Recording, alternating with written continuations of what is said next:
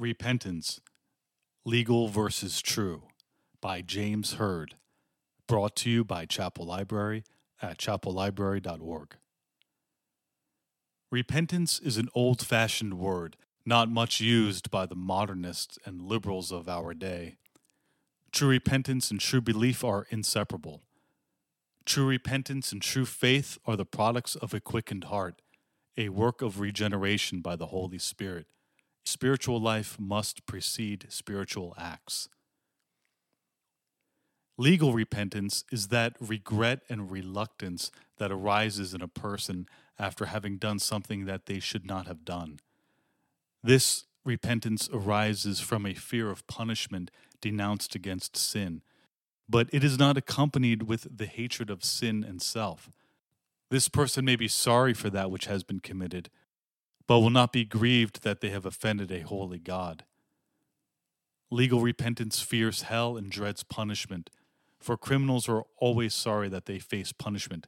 However, sorrow itself is not true repentance. Note these examples of legal repentance in Scripture. Esau, who in desperation repented, Genesis 27:38, Hebrews 12:17, and Judas, who likewise repented, Matthew 27:3.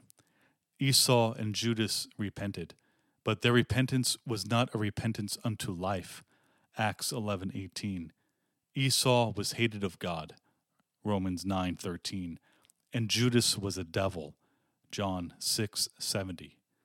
They were not of Christ's sheep, John 10:26-27. A God-wrought repentance is not just confession of sin, Exodus 10:16-17.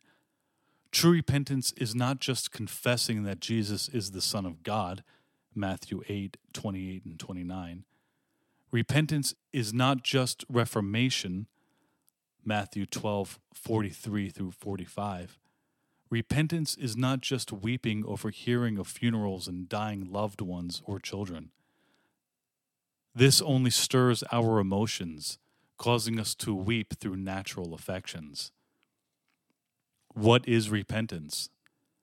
Saving repentance is wrought in the quickened heart by the power of the Holy Spirit, whereby a person is made to realize his awful, wretched sinfulness.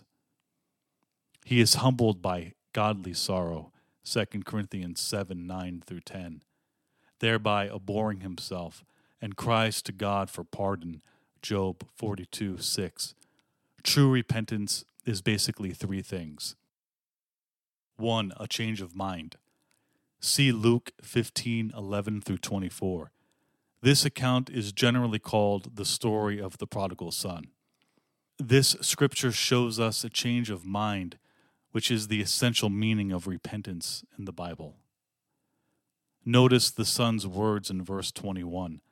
"Father, I have sinned against heaven and in thy sight, and am no more worthy to be called thy son." See the change?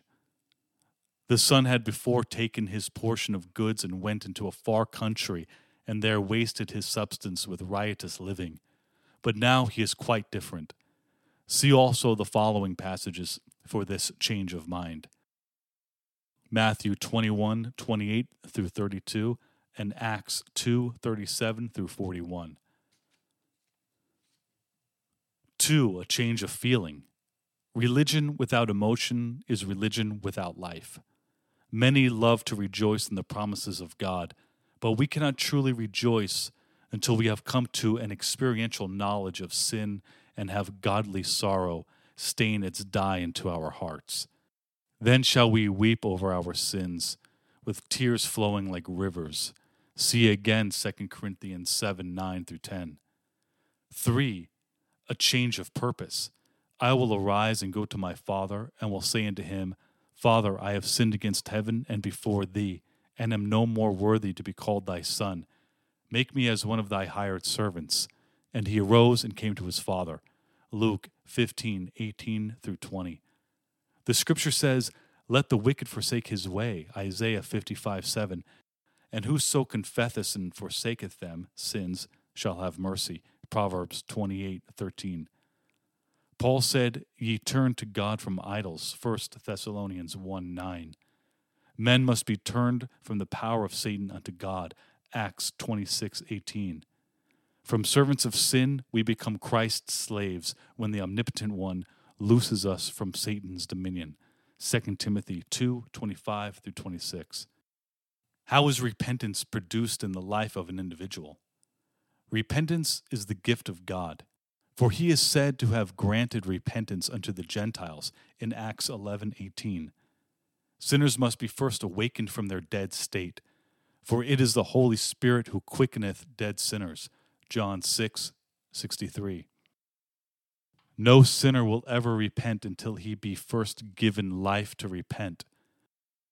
Our salvation is totally of God's grace from first to last, including this gift of repentance. Acts 5:31, Psalm 3:8, Jonah 2:9. What are the results of repentance? Acts 3:19, "Repent ye therefore, and be converted, that your sins may be blotted out." Scriptural repentance reverences God, hates sin, and melts the heart of the awakened sinner.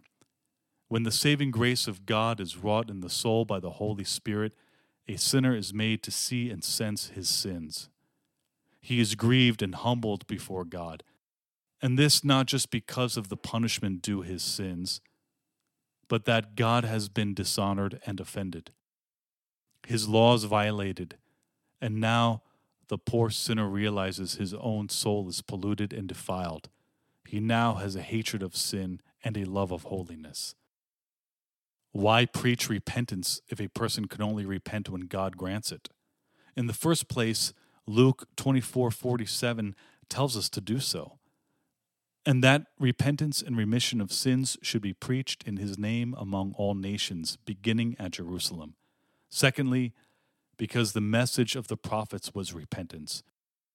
John the Baptist preached repentance, Matthew 3:8.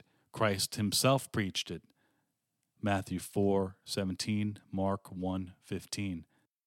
And it was Christ and repentance that was the message given on the day of Pentecost, Acts 2, as well as throughout the New Testament. Acts 17:30, "God now commandeth all men everywhere to repent." God told Moses in the wilderness journeys of Israel, because of the waters of Marah being bitter, to cast the tree into the waters. When Moses did so, the waters were made sweet, Exodus 15:22-25. Did the tree cause the sweetness, or was it the obedience of Moses? Neither. It was God who caused the bitter waters to become sweet. So neither is it our obedience in preaching repentance that brings or produces repentance, but it is God and God alone who is the author of such, who grants repentance to the objects of his love. True faith in Christ always produces repentance because repentance and faith are twins. They go together. There is never one without the other. It is repentance toward God and faith toward our Lord Jesus Christ, Acts 20:21.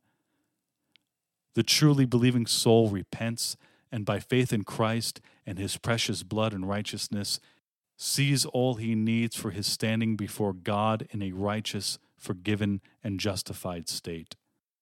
The Lord Jesus Christ hath God exalted with his right hand to be a prince and a savior, for to give repentance to Israel and forgiveness of sins, Acts 5:31.